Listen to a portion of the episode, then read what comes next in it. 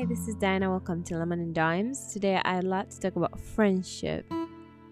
Oh, friendship, such a sweet, caring word is just sometimes full of discontent and dishonesty.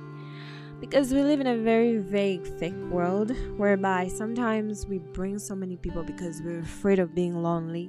And lonely sometimes teaches you to be very strong.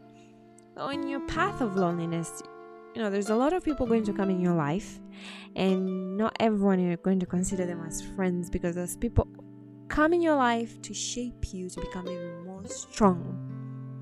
But then, when you talk about friendship, friendship is such a complex word because it's just so deep. You have to dig deep because people really don't understand the meaning of friendship.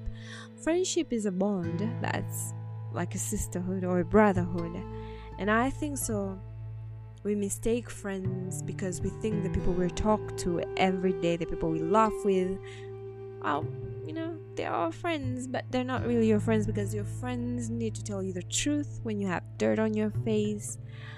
Your friends are there for you. They're your ride and die, even through your most difficult situations. That's when you see true friends. But then, friendship is just like honesty such a sad, lonely world when you have to carry the weight of other people. When you have to be a punching bag for someone. When people have to call you to drain you with their problems. That's not friendship.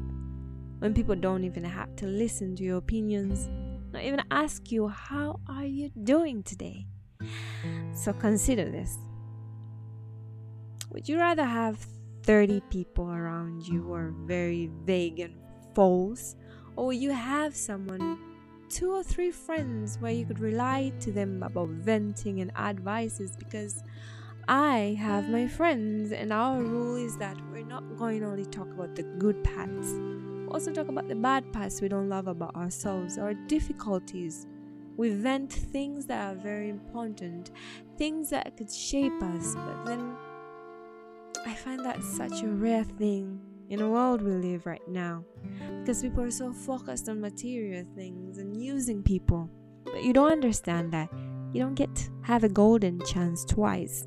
Your golden opportunity is that when somebody comes into your life and they show you value of caring and understanding, don't take that for granted because we all live